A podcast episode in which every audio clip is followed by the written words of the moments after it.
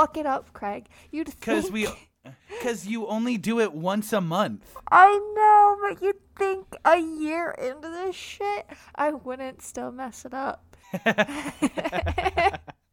anyway, hey, I'm Bug and I'm small. And I'm Craig, and I'm tall. Welcome to Small and Tall, where two best friends explore movies, franchises, and genres that aren't good enough for permanent good. But you know what? We don't need it I to be good enough hold for them.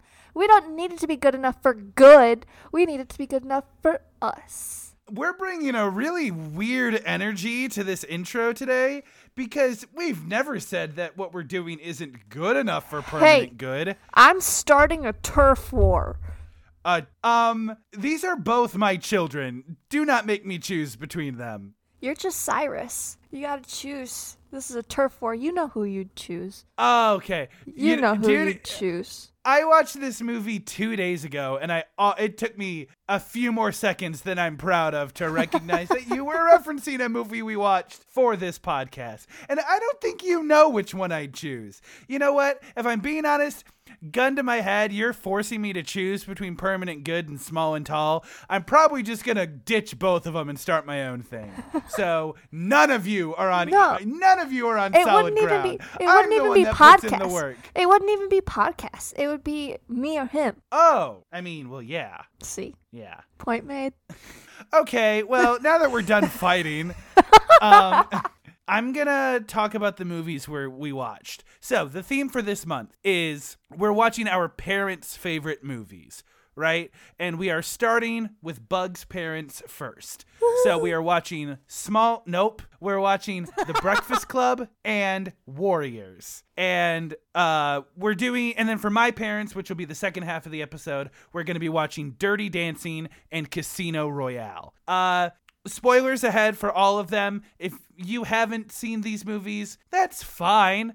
I just know that we're going to talk about them in depth. And if you haven't seen that, like, we've given you so much warning at this point. Like, I don't even know how to help you. Angie is a woman after my heart with her favorite movie, and so is my own mother. So this is a fun month for me. Yeah, I've known that Dirty Dancing was my mom's favorite movie since I was like six or seven. And even after being like a movie guy, still haven't gotten around to watching it. Maybe that makes me a bad son. But we're going to Well- discuss that later in the episode. I just don't know how you haven't watched it being a theater kid. Like it's like it's a staple with just, you know, the dance, the move, everything. Patrick Swayze. Oh, I've done the move before. I've done the move more than I've seen scenes from that movie. when That's I was a freshman in college, my roommate and I used to do the move every like anytime we had like a lock-in or a party or something like that,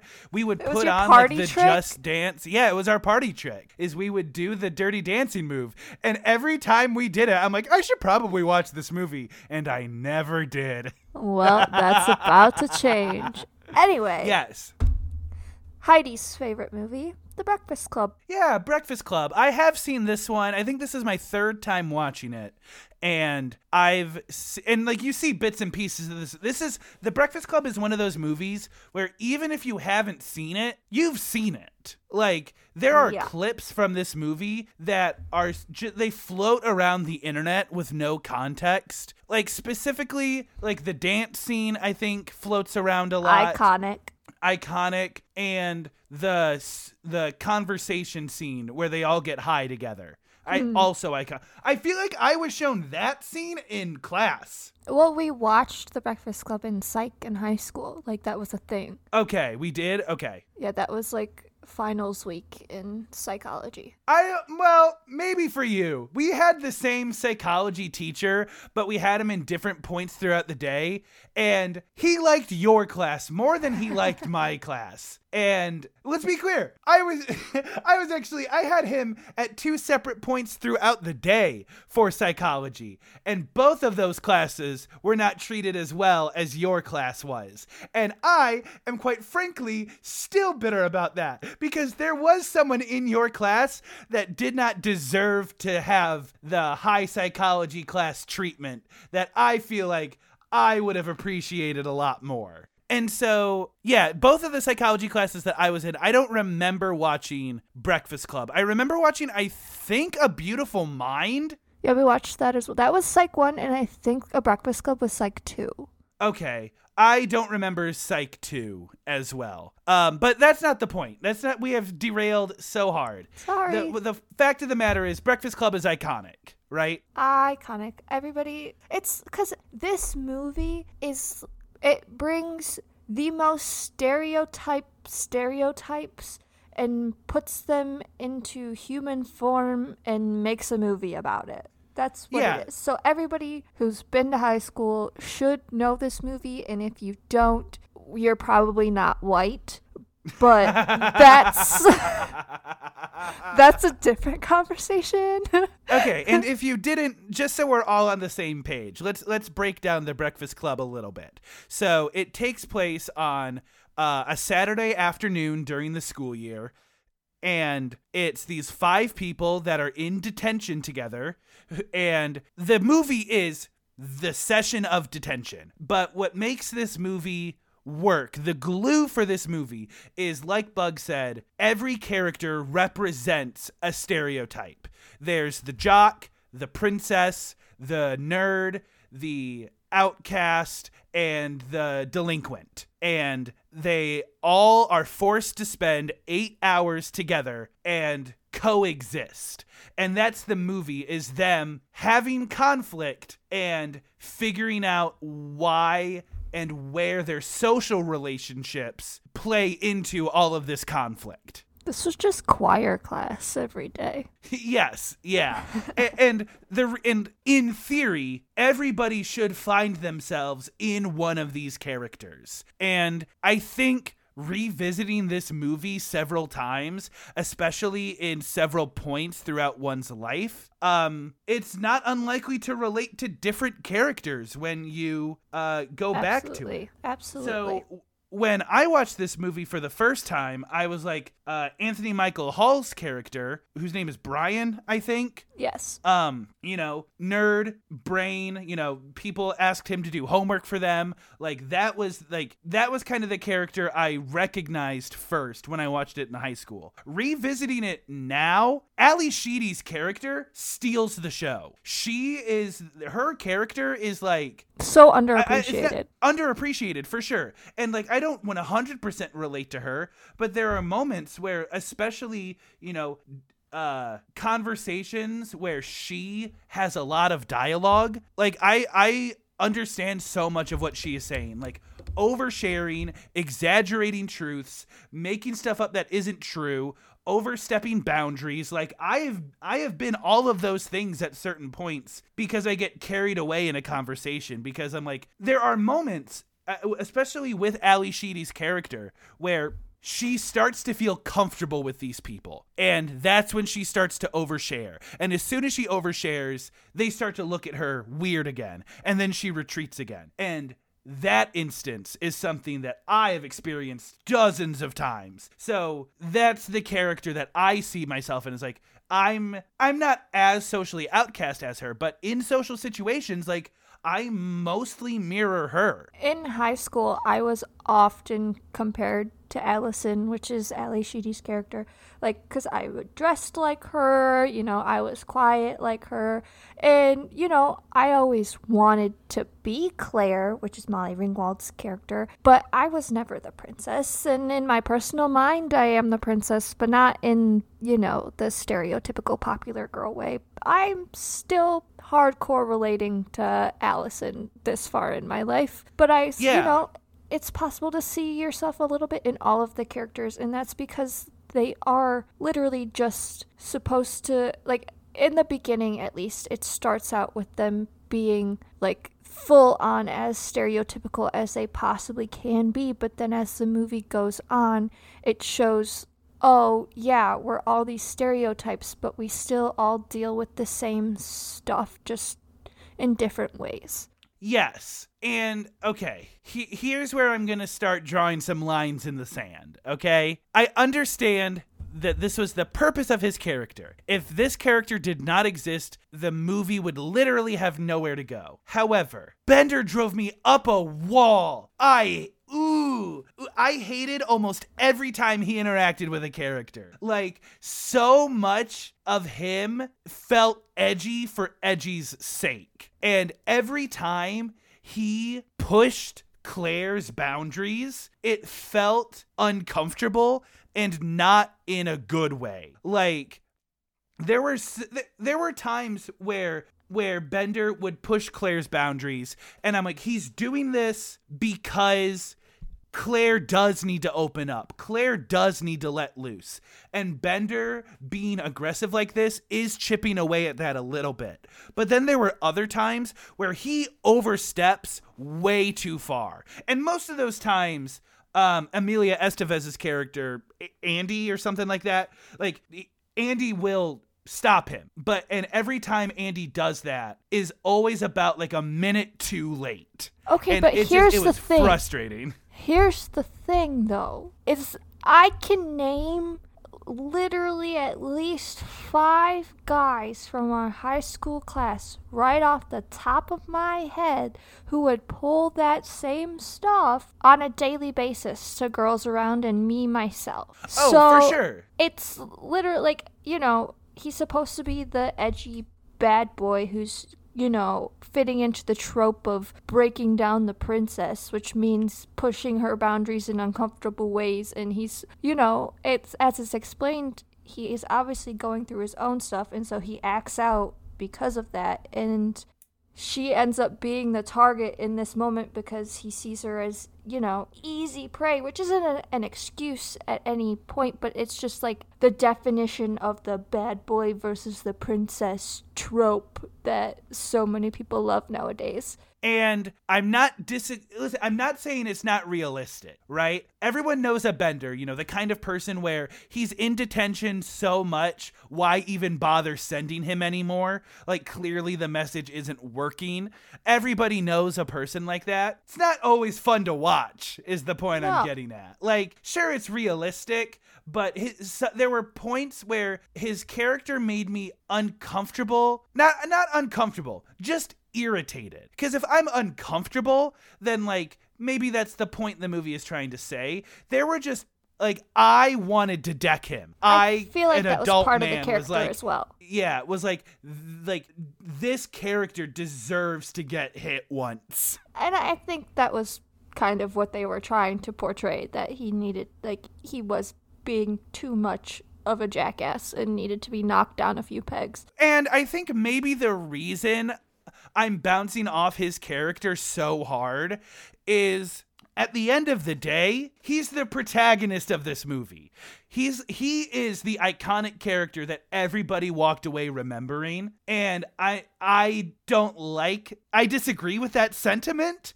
Like he is the most unique. He is he in terms of uh portrayal like Judd Nelson like amazing, fantastic. Like he deserves all the accolades he gets in terms of performing this character. But a lot of people see Bender as kind of this iconic role model.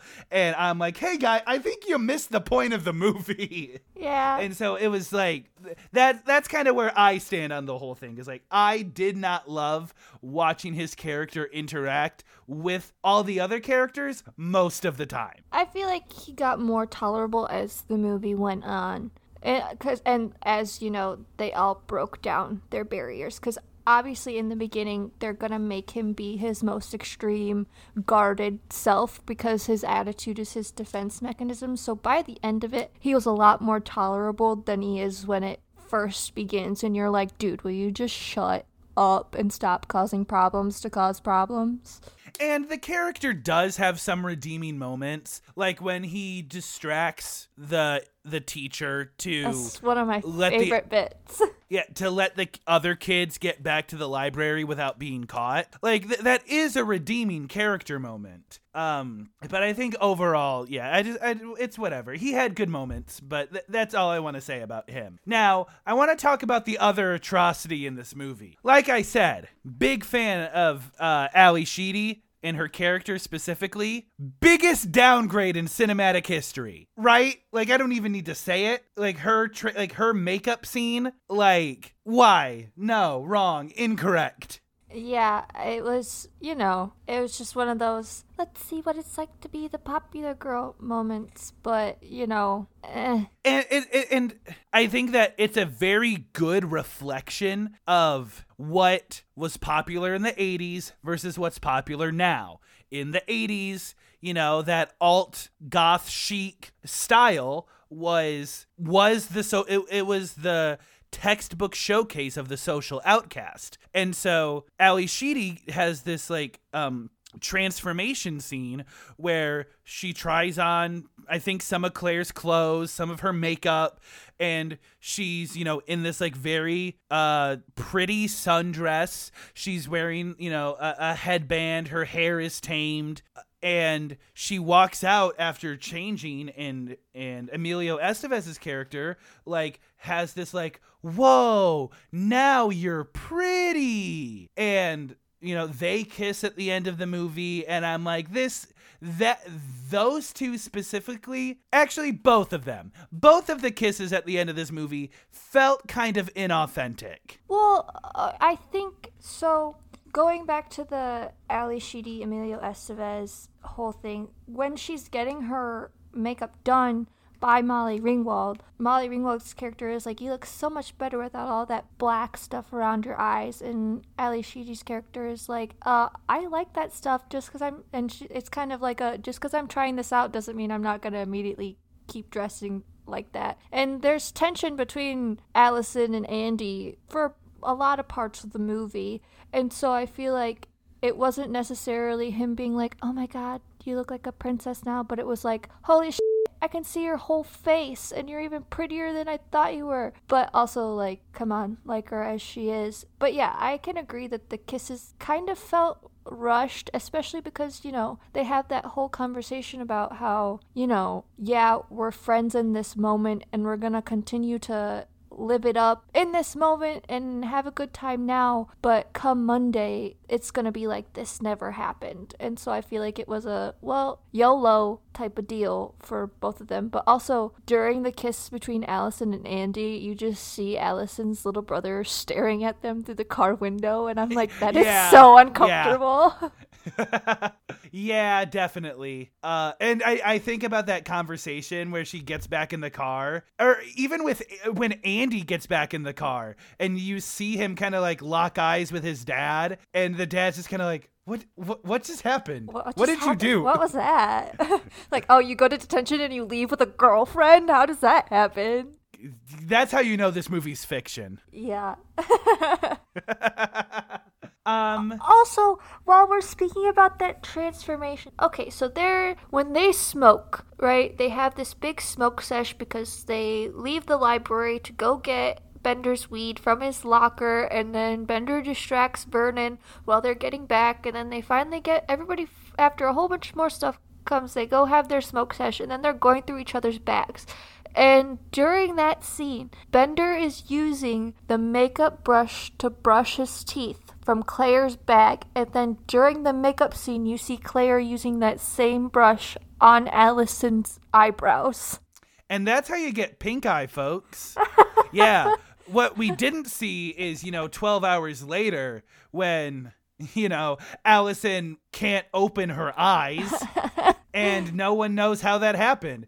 And you know, uh, they go to school on Monday, and Claire's talking about it. Like, yeah, Allison called me. She said that she can't come in. Like, she's got pink eye. Bender and Bender's eyes start like darting back and forth because he's known the whole time. He he looked over the library while they were doing it, and he looked across the room. He saw Claire paint, you know, brushing Allison's eyebrows, and he's like, he was kind of like tapping his fingers together, like, uh, I should probably say something, but they've already started. The damage is done. This can't be undone. There's no going back on this. Nah, he was back in the closet by then, so he couldn't stop it because you know, Yeah. the principal decided to put him. Okay, I hate. Is he even the principal, or is he just a teacher? I don't remember. But Vernon, He says he he says he's been he says I've been teaching for 23 years or something like that. Yeah, I feel like he would have mentioned being a principal. Yeah, so not the principal, but Mr. Vernon is just a total jackass. Totally reminds me of Mr. But we're not going to include that. but he's just this total and like it shows that sometimes the teachers are our biggest bullies and that's messed up but I know so many people f- that I've met throughout all of my life who have a specific teacher that they're like, yeah, that teacher was one of my biggest bullies growing up. And honestly, if you're going to be bullying the kids and belittling the kids, you don't deserve to teach them. Like, you are setting them up for failure. You're already calling them a failure, but it's you who is setting them up for failure. Yeah, like in almost every instance, in this movie. Mr. Vernon is right. Like almost every time that Mr. Vernon calls out Bender, like Bender is in the wrong, but he does it with such little grace and tactfulness that Bender's only response is to give him attitude. So, like, it's definitely one of those instances where if you are not going to handle discipline with the same amount of respect that you expect the kids to give you, then of course they're gonna throw it back in your face. And when you have to give Bender nine detentions to show your power, then clearly you're not doing it right. Who was your personal Vernon? I don't know. I feel like I was enough of like there wasn't one uh, single teacher who made you cry. Oh, who made me cry? Like my eighth grade math teacher did that. Okay. Um. Yeah, but I don't know if I ever had a teacher that was like I look back on. I'm like, oh, they're the reason I'm this way. Uh, I mean, I I don't think it's like I'm they're the reason I'm this way, but like like people who are just assholes. Yeah, and like there, there are a lot of teachers that I just like straight up didn't get along with. But oh, you know what? Ooh, I remember now. It was my French teacher.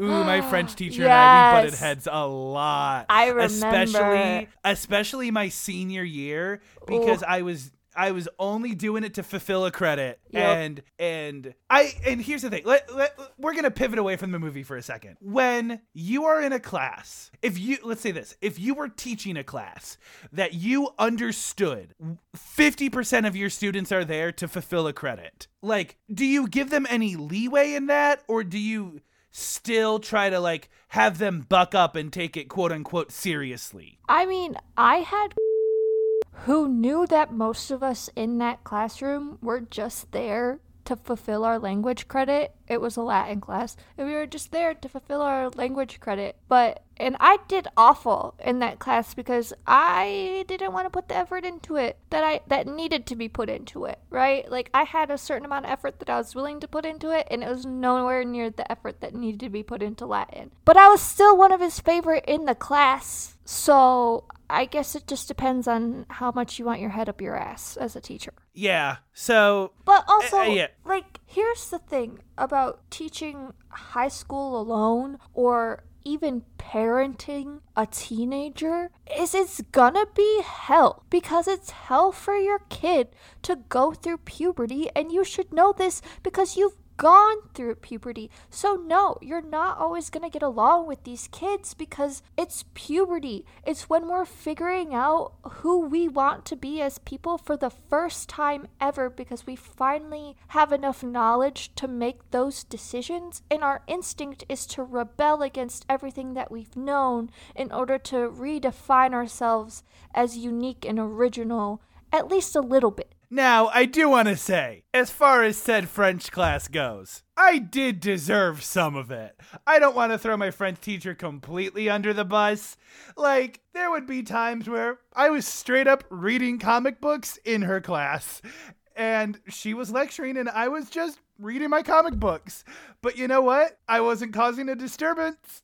I was, was, kind of I, I was minding my own business. And that was what? me, but on Wattpad or with my library books. Uh, but I got B's in that class. It was all good. At the end of the day, that was much better than what I got in Latin. Let's not talk about what I got in Latin.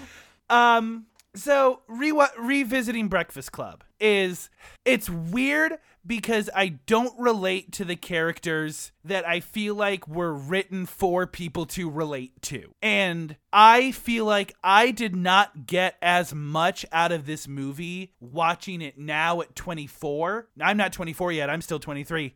Watching it now at 23, um I I did not find this movie very relatable anymore. Um I think no, I think as we age, it's not necessarily supposed to be relatable, but it's supposed to just, I don't know, I guess I just find it as entertainment more than something to relate to. But I also sure. watched it so much in high school when I was, you know, relating to the quote unquote the basket case. But, you know, and like it was like, it was a good comfort then. And also, like I mentioned before, they had that conversation with them being like, oh yeah, come Monday, it's gonna be like this never happened. I had that happen a lot where I would like yeah. go hang out with people and then come Monday, they would act like they didn't know me at all. And yeah, and I think that's the single takeaway. It's the most iconic part of the movie for a reason because I think everybody experiences something like that. And the thing that I experience that most most with is in theater.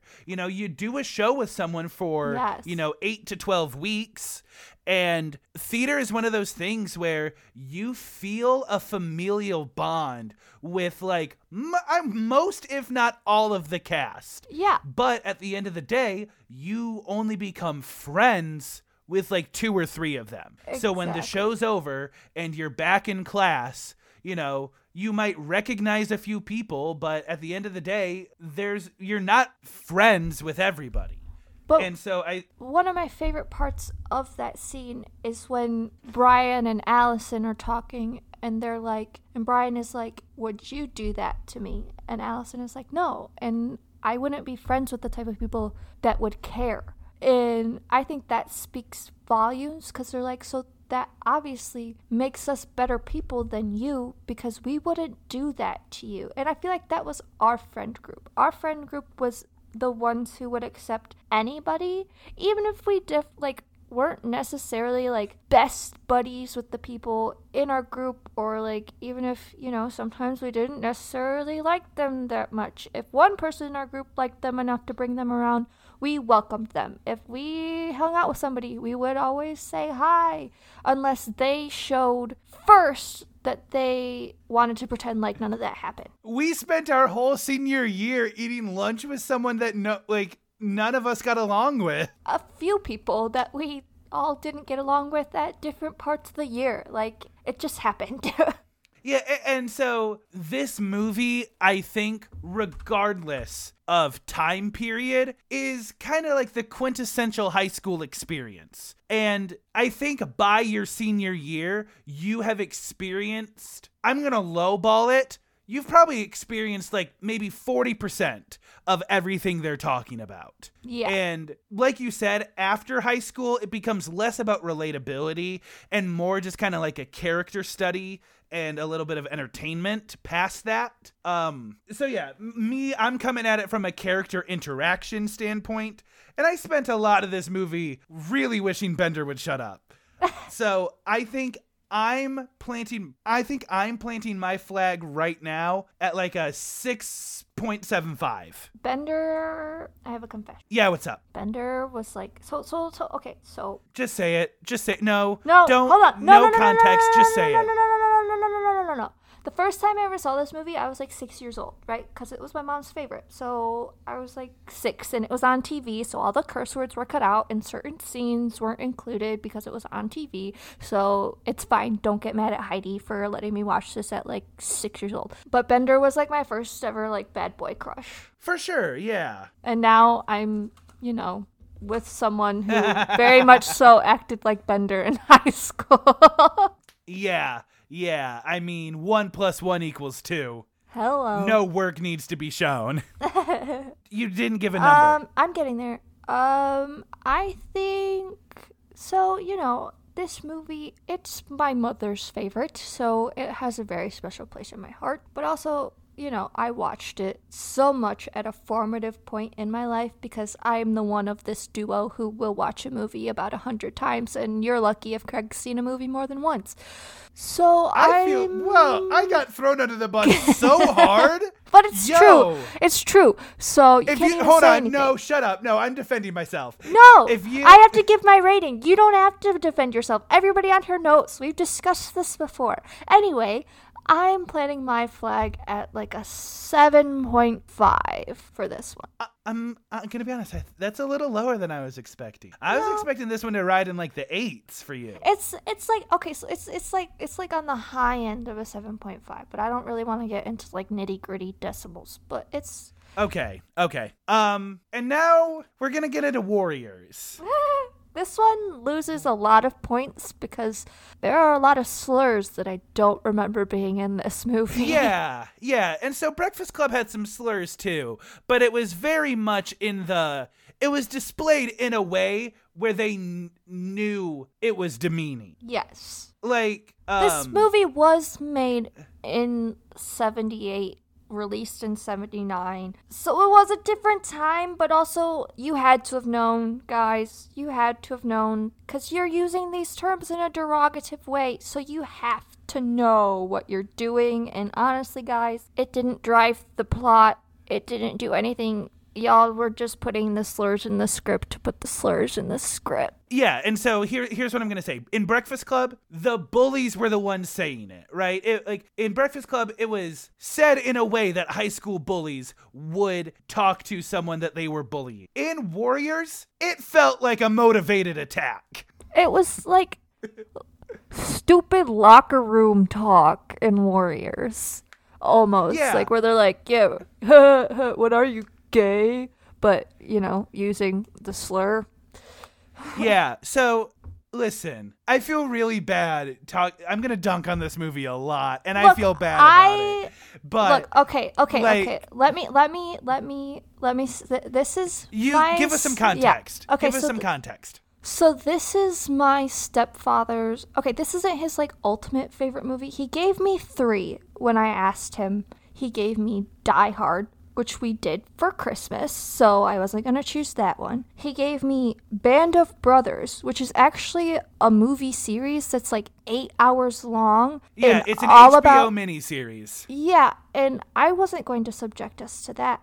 And then he gave me Warriors, which is a movie that, you know, we had watched a couple times together as I was growing up. And it's one that, like, a lot of the iconic lines in this movie were iconic lines in my household, like, Warriors, come out to play, or can you dig it? Because, Yeah. you know, this was like a huge movie in the late 70s, mid 80 to mid 80s for Midwestern guys because this movie is about the gangs of Chicago and them, you know, you're better at describing the plot, so take it from here. It's about gangs in Chicago. Okay, so let's so let's talk about the plot itself. So the movie begins with almost this press conference from the gangs of Chicago. And this guy, Cyrus, gets everybody together and he's giving this big podium speech where he's like, "We all have our turf, and I respect that. But at this point, we outnumber the cops. So, if we band together, we can overthrow the cops and make Chicago truly ours. And all of these gangs are on board. Everyone is legitimately loving this plan. And then, while Cyrus is giving his speech, he gets shot. Assassinated. And, you know, circumstances continue, and they think, all the other gangs think that the Warriors gang was the ones that assassinated Cyrus. So the movie is the Warriors going from said aforementioned press Meet up. conference back to their turf where they would be safe. And that's the movie is them going through different gang areas until they can make it to their home turf. because since the shooting happened and there's all this chaos now, the police are made aware of this meetup and so they shut down trains. And so the warriors are just trying to get to a train that is working so that they can get home. But in order to do this, they have to cross through all of these paths and there's a love interest that doesn't make sense or really add anything to the story that tags along that we'll get into, I'm sure. But yeah, like Craig said, it's about them getting to this safe area. And it's very 70s. You can tell when they're doing voiceovers very clearly. It's pretty cringy, but for just like background 70s action movie, it's eh. Yeah, you can also tell it's made in the 70s because three things happen in the entire movie. Cyrus and, and and and here's what happens in this order. Cyrus gets shot, they get intimidated by other gangs and a female gang shoots at them. Those are the three things that happen in the movie. This movie is if is it's just the Michael Jackson bad music video in movie form. For 90 minutes. Yeah, that's pretty much what it is. And I think the thing that really made this movie not super impressive for me is none of the characters felt memorable. It was a bunch of it's, it- you follow like six guys and all of them feel like they're competing for leadership of their gang. Mm-hmm. And so it's just machismo on machismo on machismo.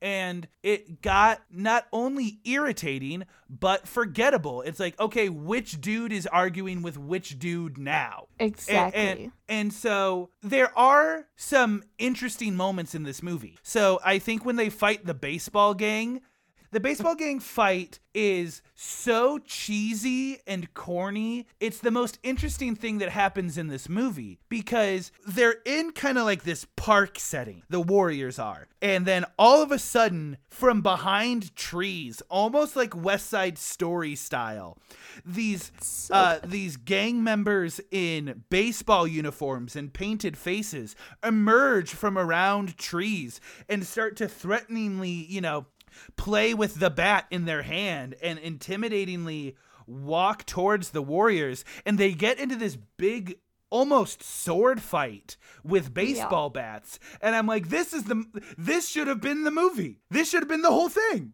The baseball furies are absolutely my favorite part of this movie. Not only do they have the coolest costumes of any of the gangs, but also the fight is the most interesting of this entire movie. Like you said, it's the baseball furies fight is more memorable than the ending of the film. But you opened up the door for me to talk about one of my favorite domino effects ever. i'm ready So, it is a known theory that by butterfly effect, domino effect, however you want to call it, 9 11 caused Fifty Shades to be written. Right? Fifty Shades of Grey.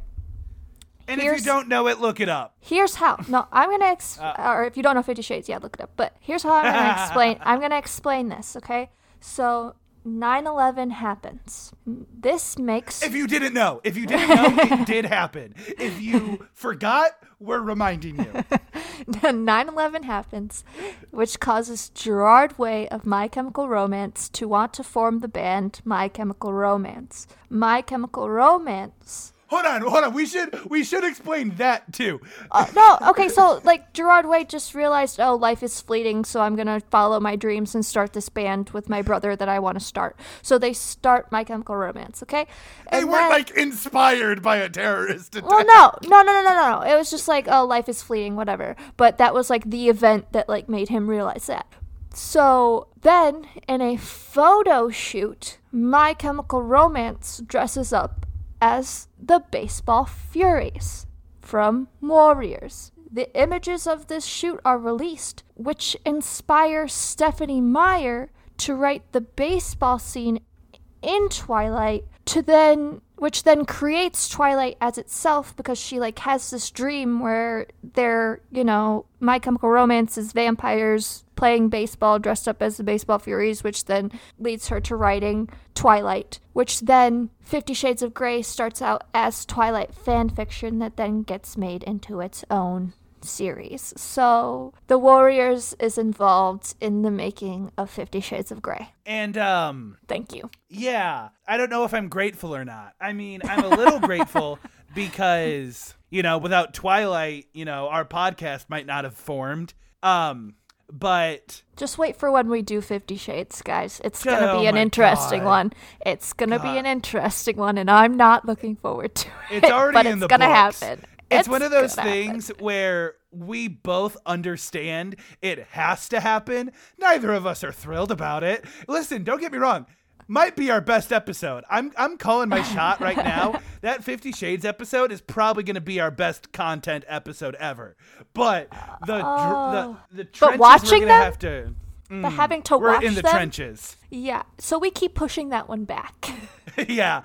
Um, and the second thing about Warriors that was interesting is I thought the double cross of those girls romancing the Warriors only to, you know, pull guns on them. Oh, that was so they good. shot Cyrus. That was a cool reveal. That was a cool reveal. That was that was a good one. I liked that one. I was like, yes, heck yeah. Or like the one where it's like a like she's. I don't think she's a. Was she a cop or not? But she like one of the warriors is like hitting on this woman, and she's like, nope, we're not playing this tonight. And she handcuffs him to a bench and then starts blowing a rape whistle until the cops come and arrest him. Oh, and my- I was like, okay. haha, you deserved that one, sucker.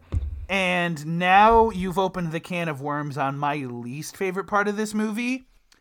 I don't I don't know if I've ever heard audio mixing done worse than this movie. Yeah, it was really Like- bad. And so, like you said, she's blowing this whistle for too long, right? Oh, yeah. First, the, the whistle, and again, this is the point of the whistle. So, like, I, I'm on, I can only knock it so much, where it is intense, uncomfortable, and unsettling. Mm-hmm. And so, if you blow it two or three times, I get the point of what you're trying to do. She blows on this whistle for it feels like 90 seconds Yeah. and I'm watching this movie like at midnight, right? In my Oh, apartment God. where I have roommates. So like the so I'm like turning down the volume and she keeps going and it became like I said it was just unsettling as a viewer to watch. And then the other part that I felt like was mixed awfully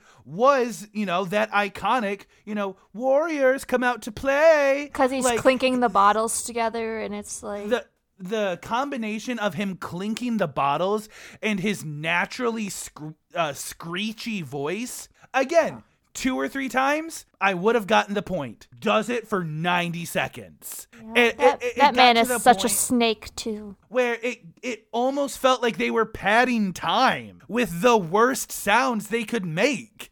So a- as a viewing experience there are lots of lulls and straight up discomfort moments in this movie Definitely. But I mean, it does kind of speak on. I, I mean, I can't say that it does, in all honesty, but it was interesting to see the gangs of Chicago, like, them make a movie about how many gangs there are in Chicago because currently there are 70 to 75 gangs that are active in Chicago alone with over like a hundred thousand members in those altogether. And I have the confidence to say that I know I can't speak on how well it portrays gang culture because I watched this movie and I could point out like half a dozen moments where I'm like, they're taking this too seriously.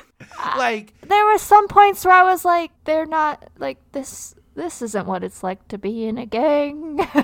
there's a point like a third of the way through the movie, and again, this is me not representing gang culture, uh, where I'm gonna say the plot almost could have resolved itself very quickly because one of the rival gangs was like, "No, you can you can pass through our turf. We'll let you do that if you take your colors off." And I'm like, and I am like, "Cool, thanks. We got bigger fish to fry than me wearing my colors right now." Exactly. but it's like that pride thing, the gang pride and the brothership pride, where it's like, no, we're not taking our colors off. We're walking through here proudly because we are who we are. And it's like, dude, did do you want to make it alive to be able to stay in your gang or do you want to get shot before you can make it home? Just take the jacket off. And and so that's one of those things where it's like I understand that's part of the movie that I just That's don't relate That's part of to. the culture. I don't fully understand it. Each to their to each their own. So what you know, there's really not much to say. It's it's a 70s action movie. So A- action is generous. Uh, yeah. It's a 70s interaction movie. Oh, okay, well, well, I guess I, you know, to each their own. It's an experience to watch it. Would I recommend it to most people? Probably not. Would I recommend it to people who kind of remind me of my stepdad? Yeah, but what would you give this one?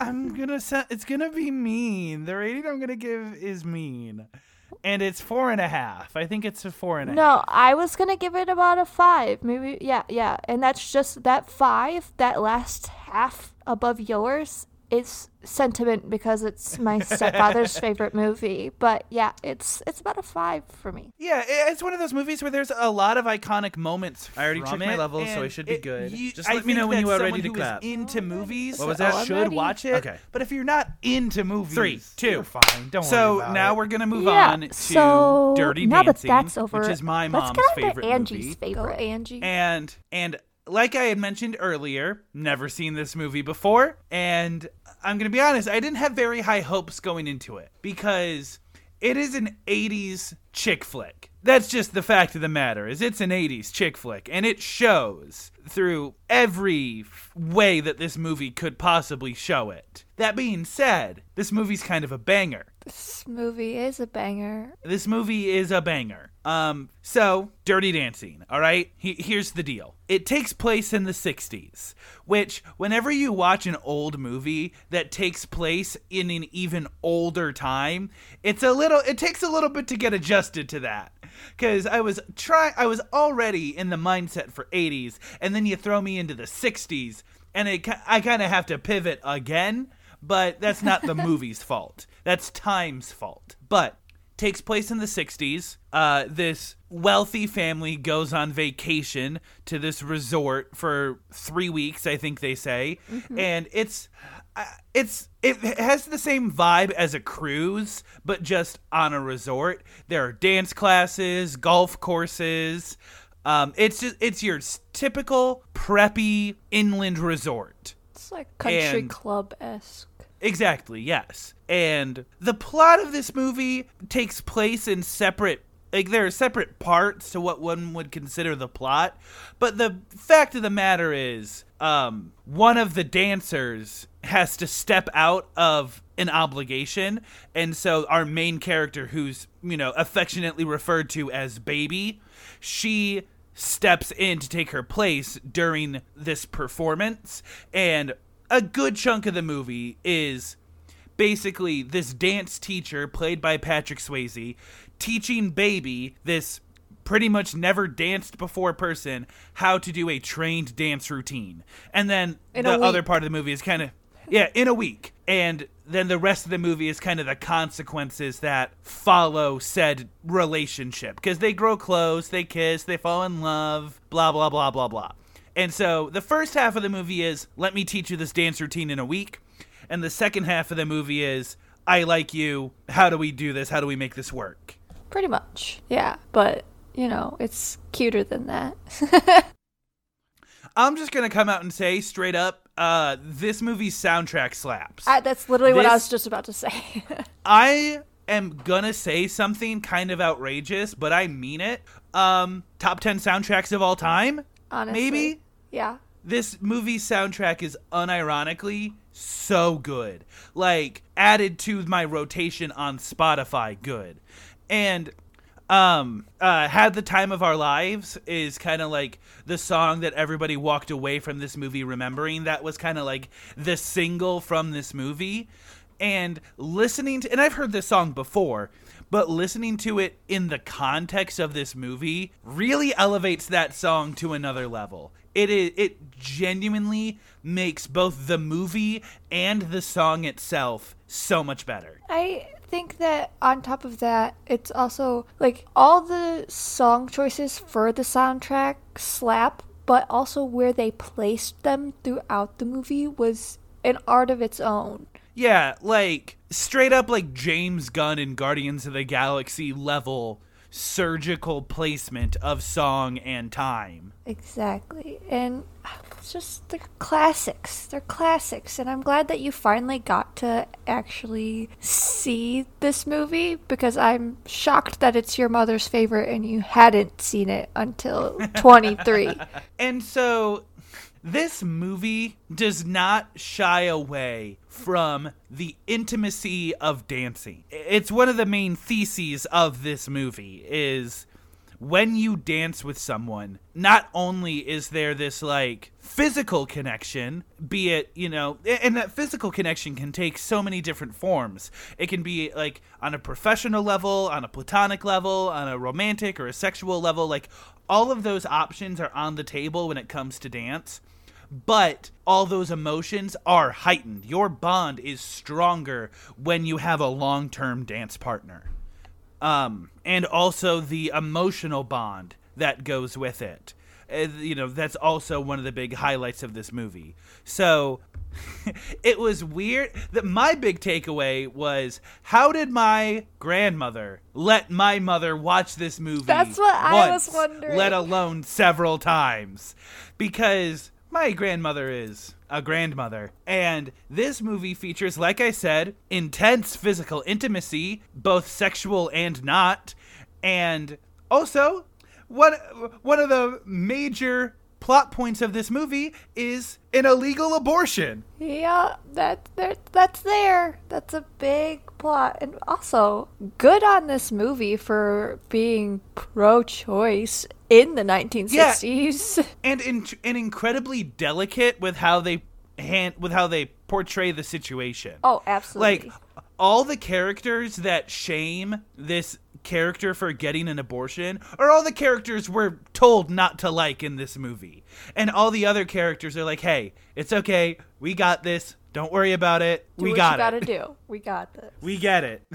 So, um, and so I was looking into the trivia for this movie, and apparently Jennifer Grey and Patrick Swayze had like they were feuding for most of this movie. And because they had already a strange relationship from a different movie they had done together, and let me tell you, couldn't tell. Nope. I could not tell. These two have interstellar chemistry together. It's kind of crazy. I don't know if I love Patrick Swayze's performance otherwise in this movie. Um, but I think he was the best choice for this purely for how sh- how he works with Jennifer Grey. Like I don't think he would have been able to do this movie by himself, or like, or if it was another, if there was another actress, it could not have been Patrick Swayze either. It had to be specifically these two. Here's here's my thought. Is maybe they used that hatred for each other or that feud to make it so that way they wouldn't be blushing me- messes while doing all of this because even being professional I would have been blushing the entirety of filming. Yeah, for sure. Like there is a sort of like internal human emotion that I can only regulate so much. Like when I'm dan- like when you dance with someone, like romantic or or not, if you do it long enough, you're gonna walk away and be like, I'm in love with this person. I may not want to date them, I may not want to marry them or anything, but I'm in love with this person. Is that why you're in love with me? I mean, see, is this is this what the podcast has turned into? Is me saying something normal and then you spinning it and me having to just kind of stop everything dead in its tracks and be like, "Yeah, I guess." Yeah. okay, as long as we're on the same page about it. Welcome. Uh, Welcome to the new small and tall. Uh, I guess I really th- there are some problems with this movie. Like there's a lot of artificial drama which happens when your movie takes place in a single location and the I think when I was watching this movie, I expected the movie to end with baby filling in at the performance. But that's only halfway through the movie. There's an entire second half to the movie. And the second half of the movie is this artificial quote unquote drama. And there's some valid drama, like we mentioned, you know, um, intense m- medical problems that has to go on. But whenever Patrick Swayze's character, whose name is Johnny, like whenever Johnny starts to feud with like the boss's nephew or whatever, that's when I'm kind of like, all right, what what are we doing right? This doesn't feel like the same kind of movie. Well, because it switched. Because before, you know, Baby and Johnny weren't even friends. In fact, Johnny was like, no, Baby doesn't need to be around any of this. She's got to go because she's part of the rich people and we're just quote unquote the help or whatever.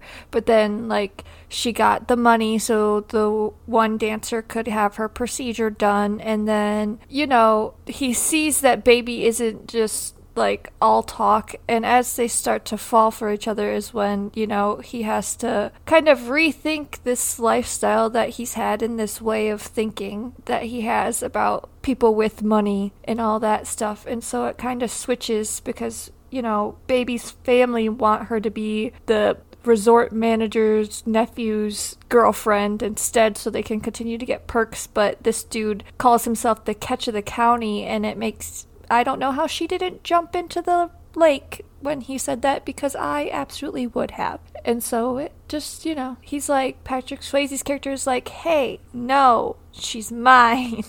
Yeah, there's a lot of snobbery in this movie, um, which is I I feel like you can really only tolerate so much. Um, and Patrick Swayze's character has to deal with a lot of that. Like when he's not dancing, it's like internal country club politics yeah. because there's a lot about this movie where Johnny is like, I need to finish this job so I can be lined up for next summer. I need to make sure I have my bonus so I can make it through the rest of the year.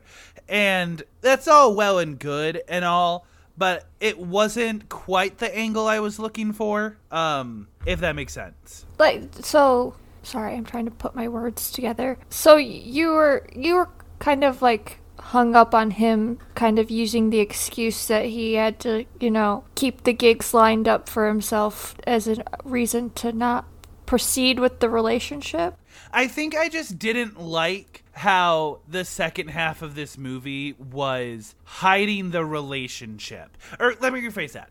I think this I think this movie didn't fully double down on the threat of what would happen if the relationship was found out because the second half of this movie is them being in a relationship and them having to hide it from the rest of the staff. But there's only like two scenes, two sequences even, where they have to like hide from people so they don't find out. So Johnny talks a lot about how no one can about how no one can find out, no one can know, but no one's in danger of finding out about it until you know there's one scene where they're walking up a hill and they have to hide behind some bushes and then there's the scene where he where johnny beats up the owner's nephew and then he walks away being like i chose the wrong sister or whatever Oh no, so- he didn't. He didn't beat up the. That wasn't the nephew. That was just one of the waiters. Okay, okay, okay. Um,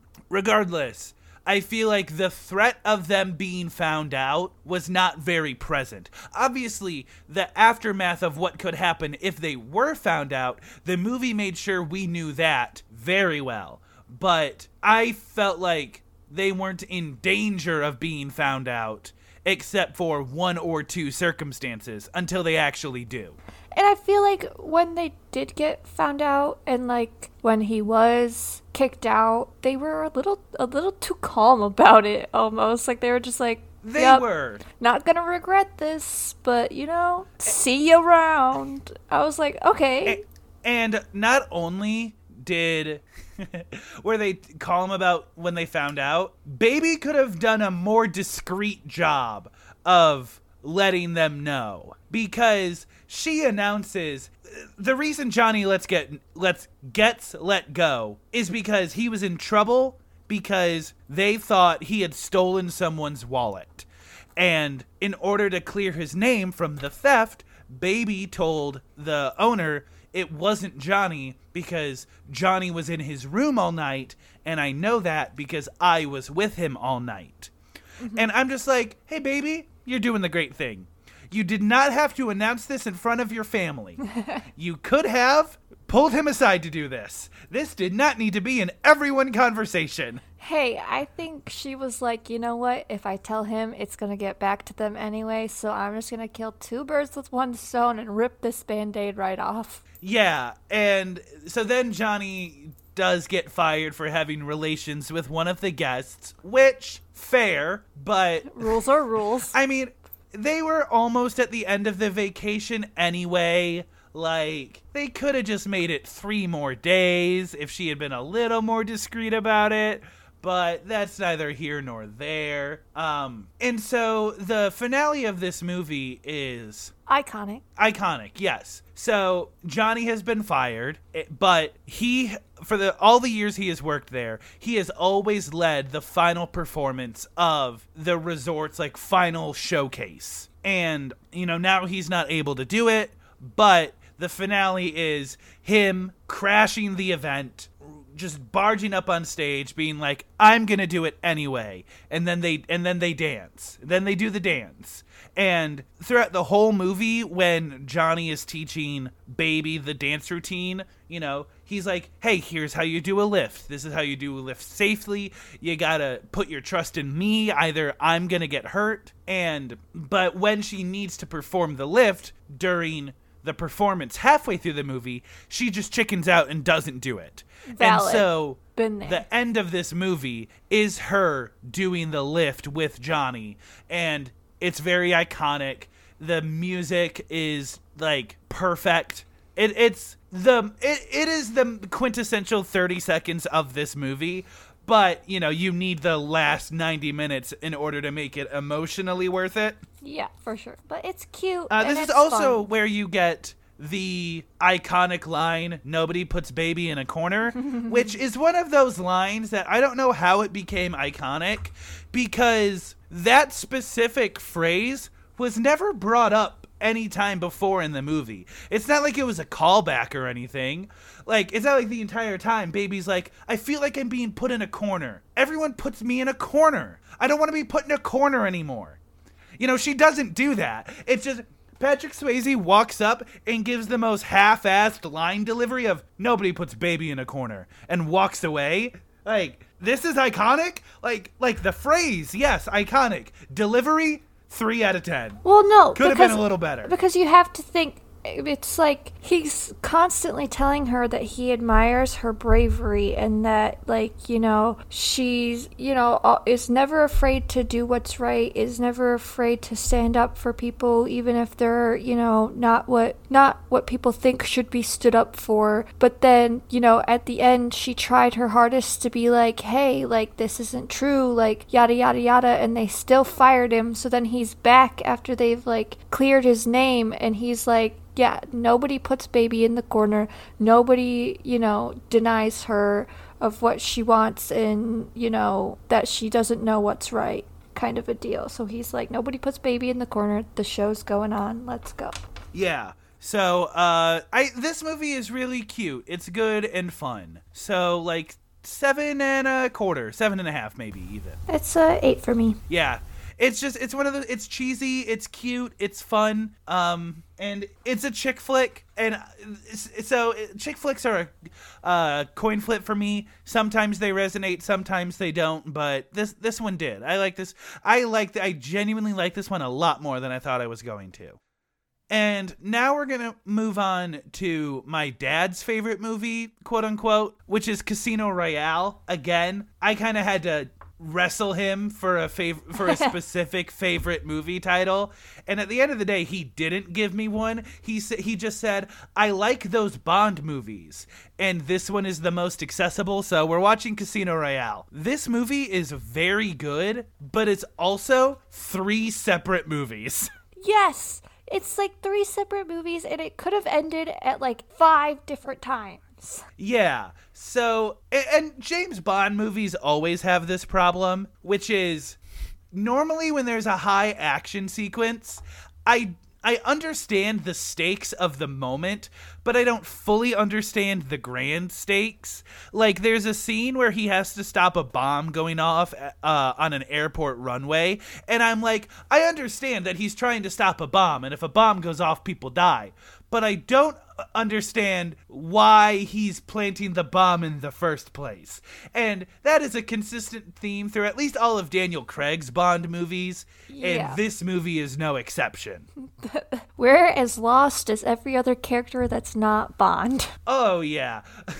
so the the plot of this movie, it, it when you get down to what it actually wants to be, it makes sense. You know, Mads Mikkelsen is playing this character named Le Chiffre, and he is a banker for international terrorists. He holds on to other people's money. But he made a series of bad investments using other people's money, and if he doesn't get that money back soon, he will die. And so he is holding this high stakes poker game with high stake criminals so he can make that money back. And so the movie is James Bond infiltrating this card game so he can win the money and essentially bankrupt Le Chiffre and taking him off the terrorist market. Now, it takes an hour for us to get to that point in the movie. And there's like eight other storylines that go along with that. And don't get me wrong, here's why. Because once they are in the Casino Royale, not a lot of action happens. There's like one fist fight.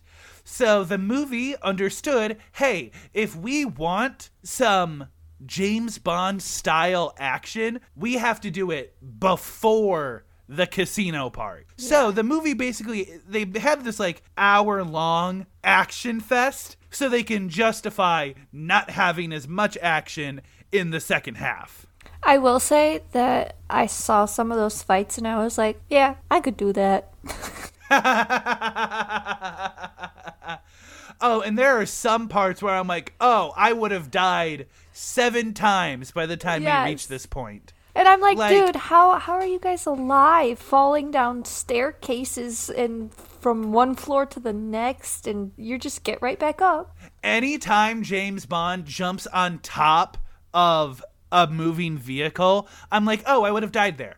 I would have fallen off and died. But good for him, I guess. Good job. Um, this is Daniel Craig's first James Bond movie.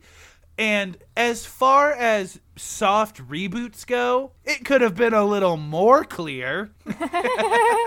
like, you would think new actor, good time to jump into the franchise. This movie does not exactly establish its lore very well. No.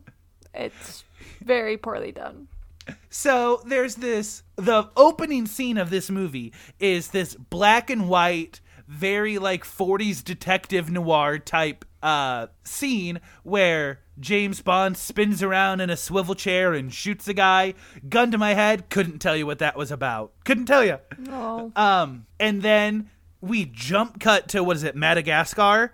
Somewhere. and and then they're in this like viper fighting pit and then shots go off and now James Bond is chasing a dude. And again, we are back into the scenario of I understand that James Bond needs to catch this guy. Don't know why, but I understand he needs to catch this guy.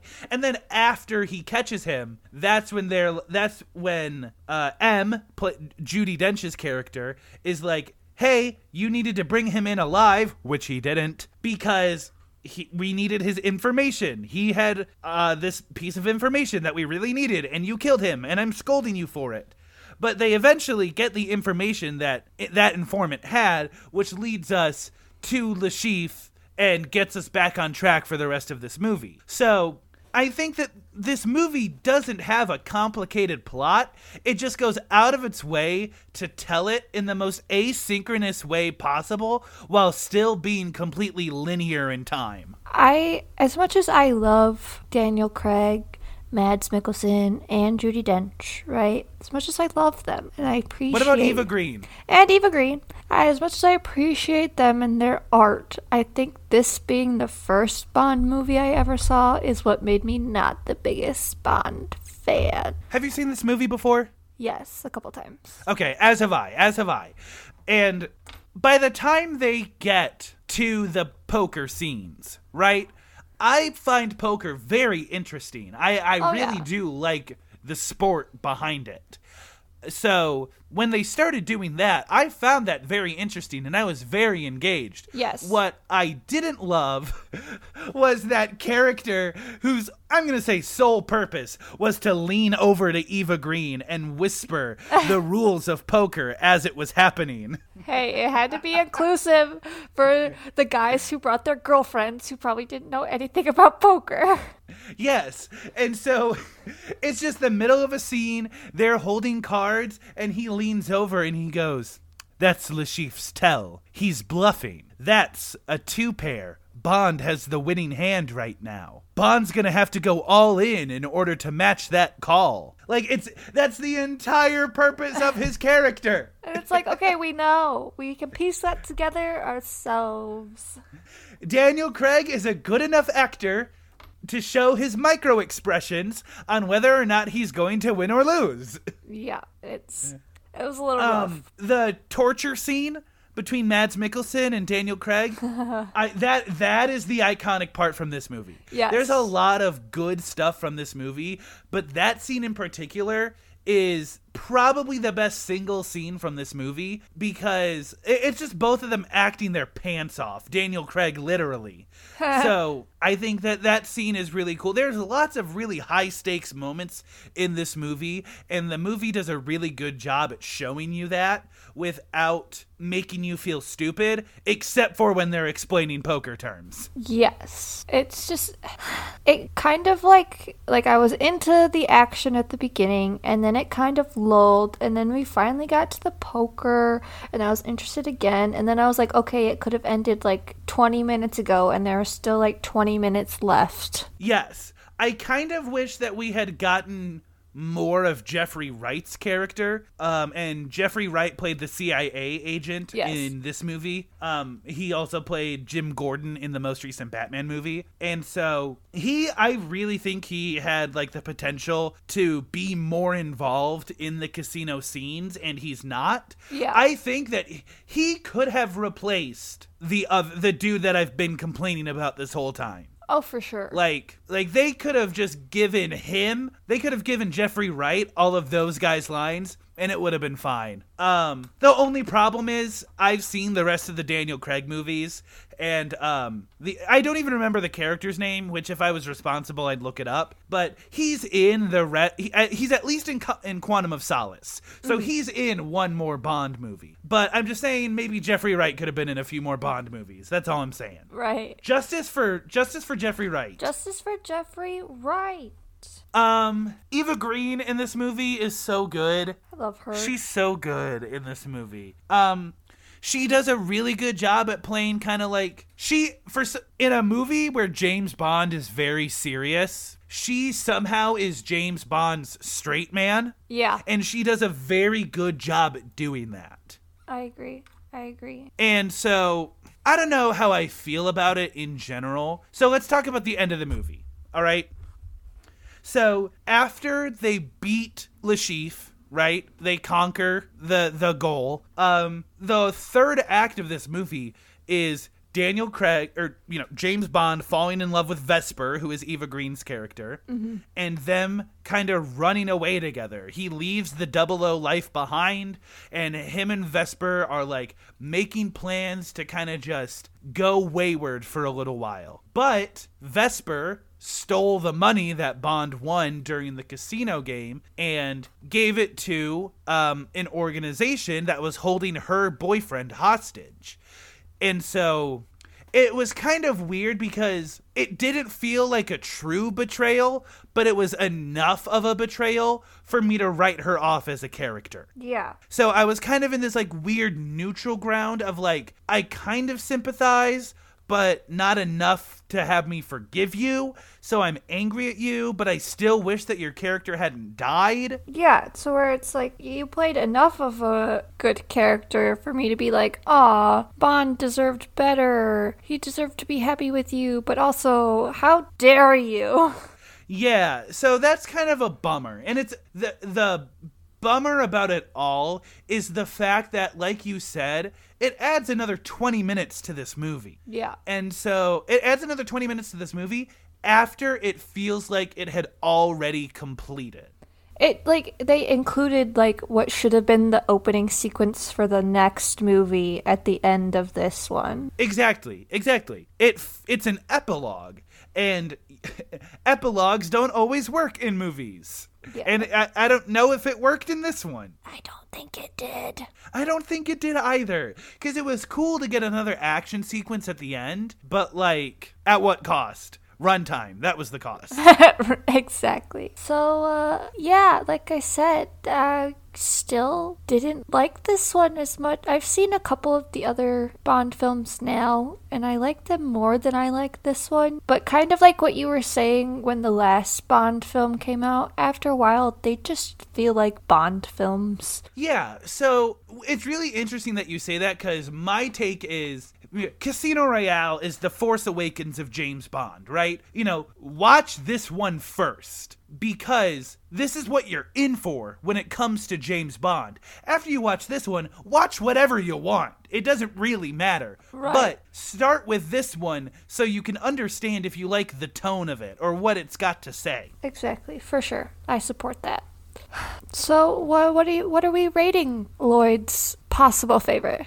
Listen, we've been talking about a lot of the faults of this movie. I think this movie rips. Um, so I'm giving it a seven and a half. Still, it's still good. I like it a lot. I'm gonna give it a six and a half. Not really my vibe, but not bad. Hey, for sure, uh, Matt. I I respect that. I respect that rating a lot. Well, this has been, you know, our parents' favorites, where we loved our mother's movies and ragged on our fathers. yes. Um, also, this episode celebrates a full year of doing Small and Tall, which I think is very cool and fun, and I'm uh, I'm proud of the work we do here. Uh, I wanted to acknowledge that because I had forgotten to at the top of the episode. Hey, go Um, us. Go us. Again, it's baffling to me because there are so many podcasts, especially people that I know that have started podcasts that do three episodes and fizzle out.